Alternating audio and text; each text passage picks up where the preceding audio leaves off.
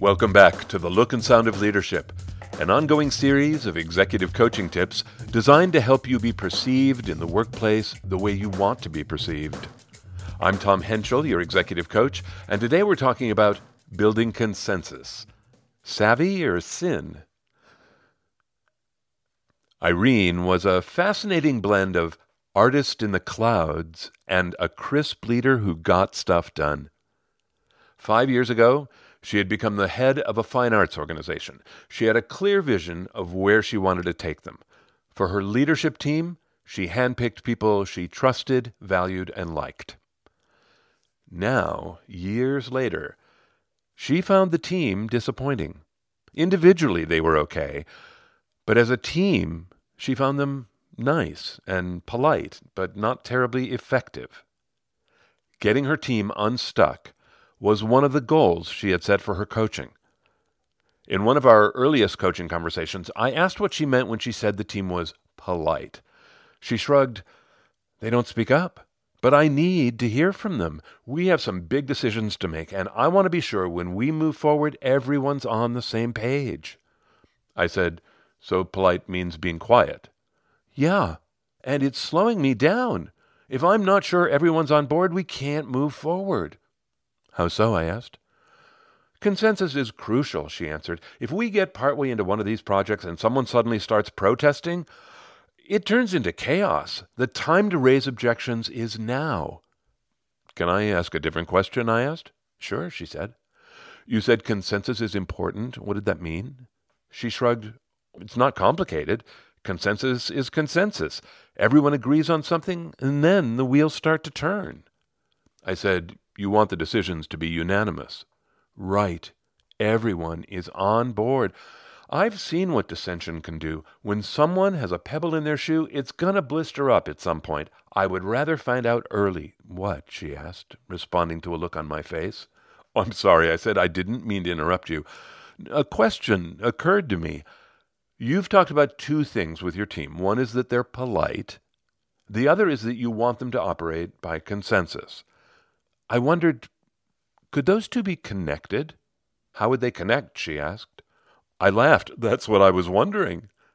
We were both silent, thinking. And then she said, I can see how they might connect. I want consensus, and no doubt about it, consensus is hard, but you know that was my choice. What was the result? People are being polite. Is everyone trying to please mom in order for her to have the consensus she wants? Wow. Woo. Did I create this monster? We were silent again. And then she said, But isn't consensus good? I laughed. Based on your results, I guess not. She smiled. But what's the alternative? I don't want a rebellion later. I said, it's funny, Irene, I don't know you well yet, but my sense is that you are not a black and white thinker. I'm not, she agreed. Which is why this is surprising. When it comes to your team's decision making, you've created a black and white system. Everyone's either on board or no one's on board. All or nothing, black and white. It, it doesn't seem like you.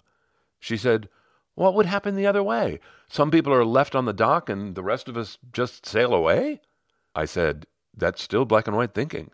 It is? No. Oh. Yeah, it is. Huh, what am I missing? Clearly I'm not getting this. I asked, What if no one was left on the dock? What if they are all on board just in different ways? No, she said. That's when factions start. I don't want that. Okay, I said. I-, I see what you mean. I get it. I really do. I just think differently about what it means for people to be on board in different ways. To me, that's not the seeds of rebellion. To me, that's healthy boundaries and clarity of purpose. She looked away, then back at me. Tell me more. I'm beginning to think I'm at the root of all this.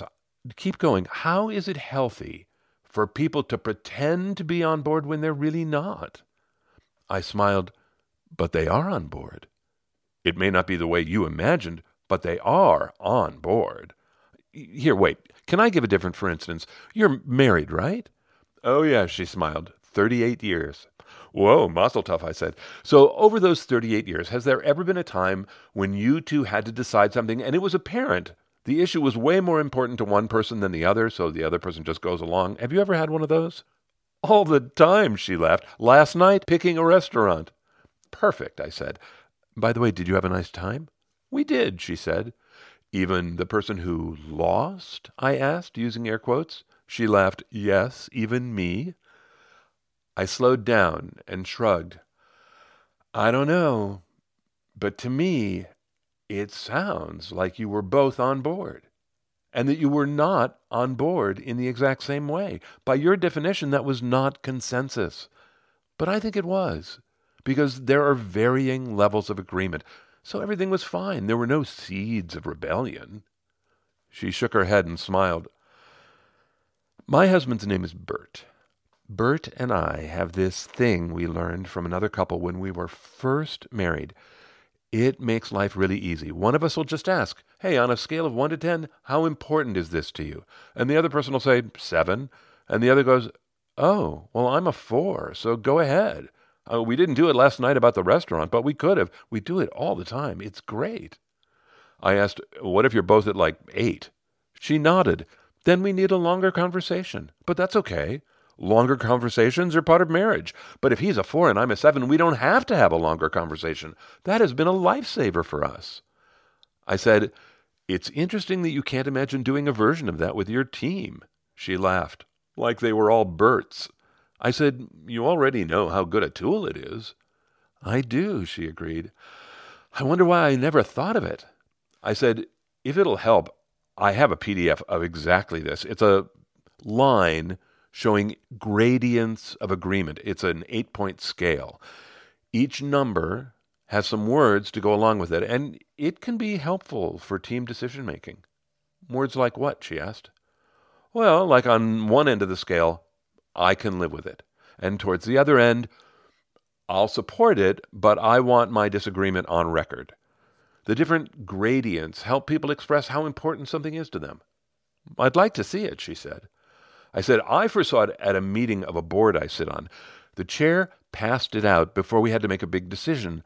She wanted us to use the language so that we could gauge the temperature of the room, and it helped us a lot. I, even afterwards, we would say things like, Yeah, I'm a six on that, you know, whatever. Kind of like you and Bert. She was silent. And then she said, You said something before that I would really like to get better at. What was that? You disagreed with me in the smoothest way. You said, I think differently about that. It really jumped out at me because if it were me, I think I would have said something like, Are you crazy? But that phrase, I think differently, that was slick. I smiled. Well, I'm glad you think so. I can't remember where I learned that, but boy, talk about a lifesaver. That has been great for me. When I lead with, I think differently, I can be completely plain spoken without picking a fight. It's empowering. She said, Well, I'm not sure it would be good for me. As the boss, when I say, Oh, I think differently, aren't they going to hear that they ought to change their thinking and agree with me? Is that what you want? I asked. Is that why you would tell them you think differently?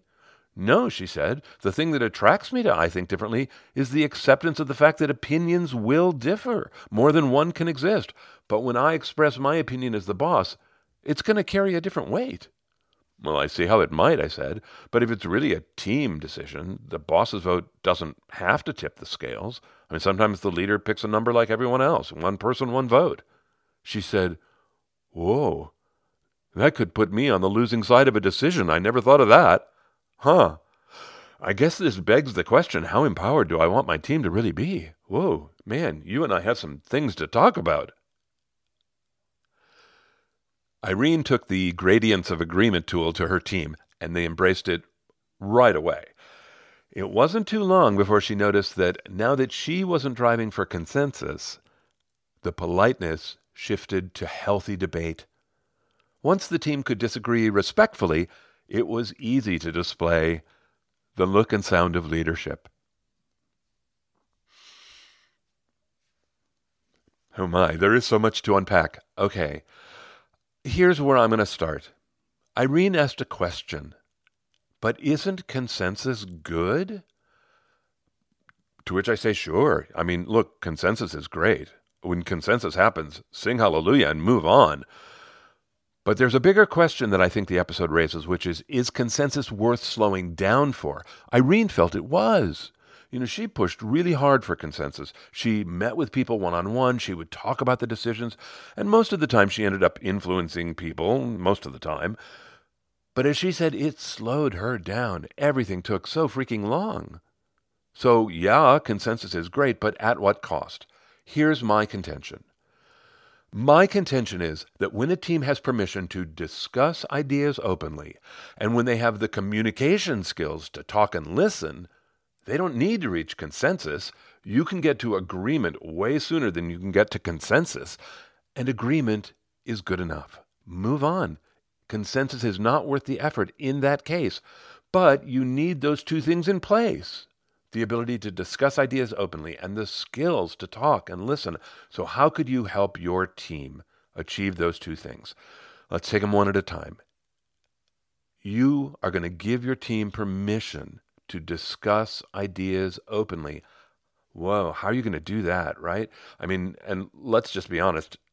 This is a set of skills that you never really master. You can get good at it, but there are always going to be curveballs. I have four ideas of things you can do. They're just four. You might, I would probably say, don't try and do them all at once. Try them on, see if you like them. They're just tools to get people talking. If you want to encourage people to openly discuss ideas, the first of these four things, say thank you. Welcome the ideas that you hear. And I am not saying that every idea adds equal value. That's certainly not true. But I'm saying that every idea has value because it's coming from someone who's contributing. You want to encourage that. If you want people to openly discuss ideas, Ideas have to be encouraged, so be grateful. And remember, too, really, it can be hard for people to speak up. Appreciate their effort, even if the idea is never going to make it onto anyone's top 10 list. So, a quick thing responding with thanks is, you know, it's small.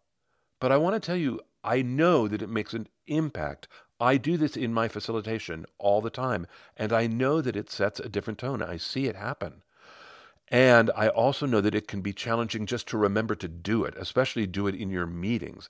I think we walk into meetings with all kinds of pressures. Our attention is pulled in all different directions. It's hard in that moment, you know, when some annoying person says one more thing that is just completely ridiculous, it's really hard to think, oh, yes, let me be accepting and welcoming to this completely weightless idea, you know, but that is your job. If you want people to discuss ideas openly, you have to encourage ideas. So play better poker. And, you know, think about Irene. She worried that, you know, an eye roll from her was like an earthquake. She was right. She really understood that leaders' behavior matters. So say thank you. That's number one. Number two, be curious.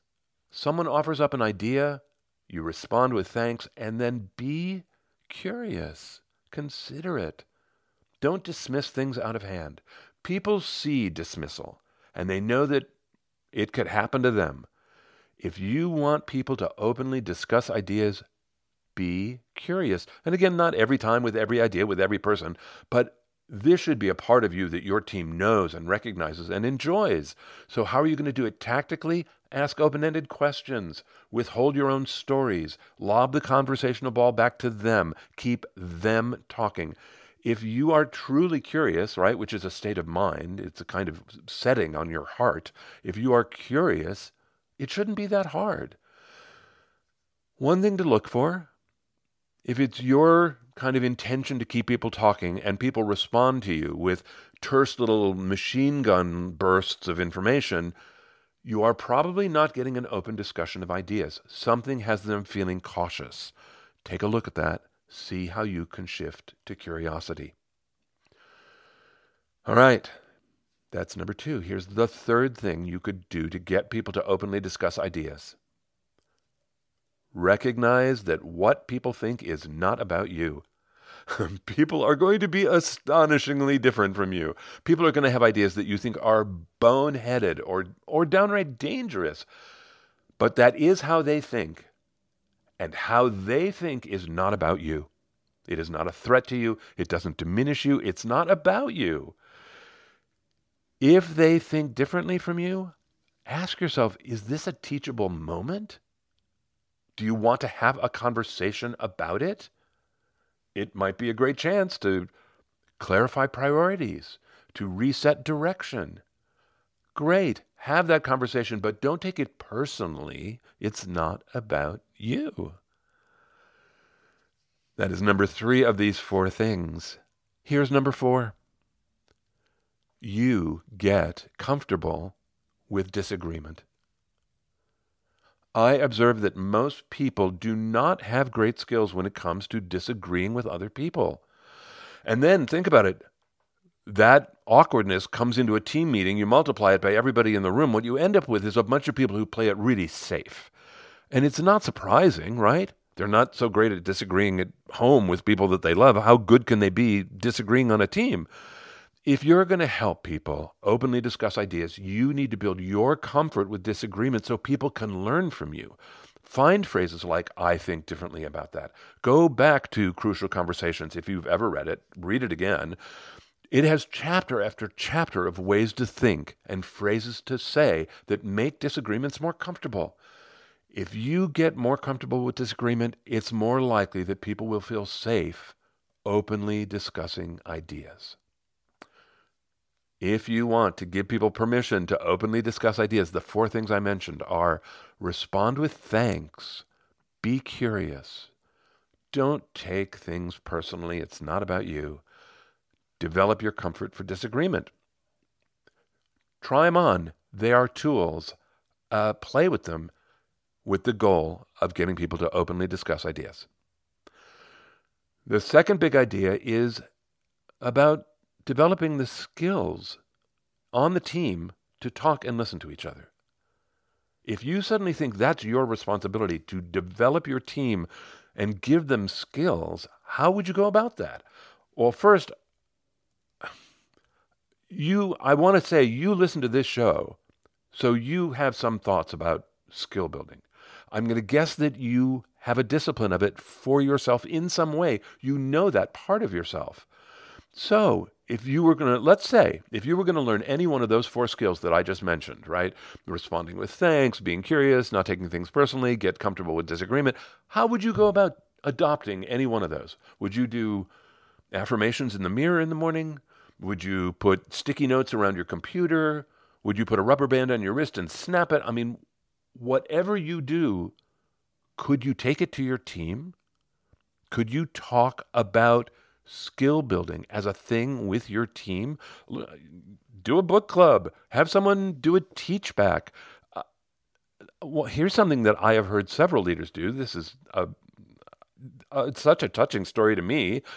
Several leaders have written to me and said they play an episode of this of the show, Look and Sound of Leadership, during their team meetings, and then they discuss it. I was so thrilled and touched. The point here is if you want your team to learn skills, the skills to help them talk to each other and listen with each other, you have to make it a thing. You have to consistently devote time to it. And I know that that's a challenge.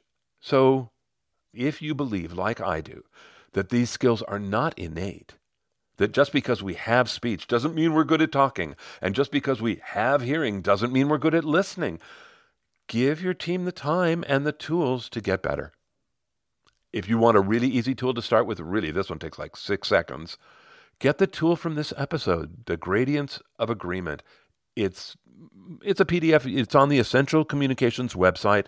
It's in the Essential Tools bin. The link is in the show notes. It's free. Download it. Give it to your people during a meeting. It is, I swear to you, it's the easiest tool in the world to use. They'll look at it, they'll get it right away, and they can use it and they get used to using a tool to talk and listen to each other. It's really easy to do. And you could do that with any of our infographics, by the way. I'm not pushing them, they're free. I mean, you're welcome to have them. But, you know, the things that people have really found helpful sorting and labeling, storytelling, answering questions powerfully grab any of them, share it with your team, ask them what they think. Ask them what behaviors would you all like to adopt? What do you want to work on together? See what interests them. And then you make a plan for assessing it you check in on it, you keep people talking about it. And listen for how their thinking changes about it over time. What you're building is a learning community. So you help keep it alive. They will learn skills to talk and listen in order for them to openly discuss ideas. Teams that work together on their skills, I just want to say, I have seen them be amazing. I want to tell you about one of them right after this month's gratitude. This month, I just want to say again, thank you to the team leaders who let me know that the show has been helpful for them. Uh, really, it was so exciting to read your emails. I'm so grateful. Thank you. It's really it's why we do the show. So I'm glad it was helpful. Thanks this month to Ryan Stevens. Ryan does a show called The Catalyzing Podcast. His audience is healthcare workers and athletic trainers, and he provides tools to help them be more successful, not unlike the look and sound of leadership. He had me on his show, and we ended up talking about tools for teams. And it was a great conversation. There is a link in the show notes, and there's also a link in our on our website under conversations. Under conversations, all my interviews from all the years, they're all there, including all of the ones that I have done with my friend Dave Stachowiak on Coaching for Leaders. And by the way, that is something that I am grateful for. This show of mine brought me together with Dave. So thank you. And Ryan, thanks again for having me as a guest.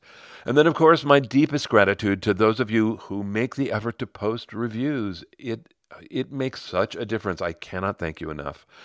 My gratitude goes this month to these are all from the U.S. JG Walt 72, OPEX leader 98, and continuing his string, Todd Thompson. You know, Todd, if I had swag, I would send it to you. I thank you for all your support. But thank you really to everyone, all of you who write reviews. It means the world. Thank you very much. I want to end with a story that I hope will inspire you. It inspired me. It's about a team that I worked with that was such a different experience for me coming in to meet them. They were the most high performing group, really, probably I've ever encountered. This group had been working with a colleague of mine for years, and she had done at least two offsites with them every year for many years. So, in addition to doing strategy work with them, she did a lot of skill building. She taught them the plus delta exercise. She did DISC. She taught them about listening. She taught them about conflict resolution. They had worked really hard. And then at one point, they wanted to work on their presentation skills and their executive presence. And so she brought me in. These folks were in Michigan. And I arrived the evening before I was going to do my session with them. I hadn't met any of them. I had only talked on the phone with the leader. I had not seen him on video. So as I'm checking into the hotel, I see this group of people outside around a fire pit, and I just have the feeling that those were the people I was going to be working with in the morning. And the f- people at the front desk said, "Yep, those are them." I was going to go out and say hello, but before I did, I was just watching them for a second, and I had the strongest impression that it was a family gathering. They just seemed to genuinely enjoy each other.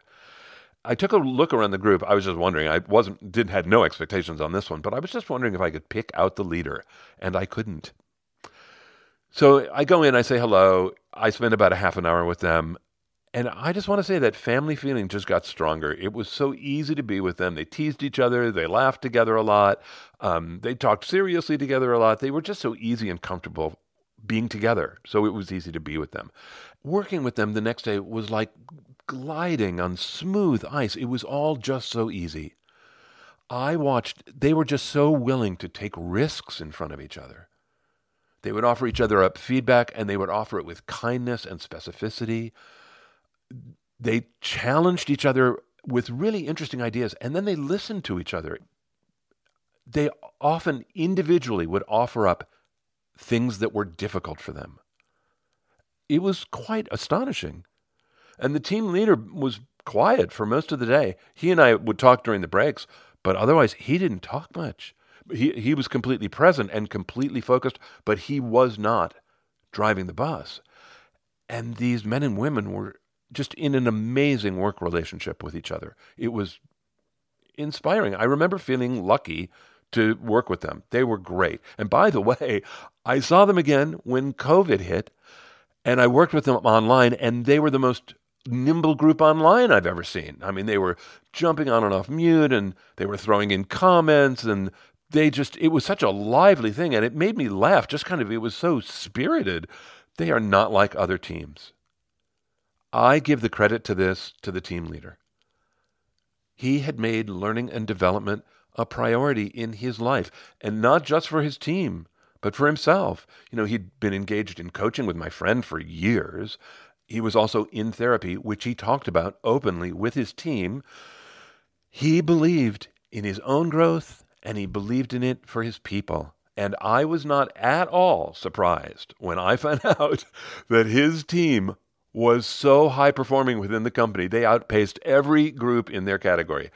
I was not surprised. And I just want to say, I think a lot of it was because that leader believed in developing the skills to discuss ideas openly. They could do that. I hope this story excites you. If you want to keep learning, there are so many threads connected to this episode. One is just go to the Essential Tools bin, grab the Gradients of Agreement tool, just use it, or any of the others. Help yourself, please. Next, you might look in the podcast library because this episode is tagged in three categories communication skills, leading teams, management skills. And needless to say, there are lots of other episodes. By the way, I've I mentioned really briefly, I talked about the plus delta exercise that that team did. I actually did an episode about it. Uh, so that's one of the episodes that you might listen to. Five others are facilitating open dialogue, how teams fight, leadership behavior in meetings, questions as leadership, and taming meetings. Good luck. I hope this is exciting work for you. That's it for me. Until next time, I'm Tom Henschel. Thanks so much for listening.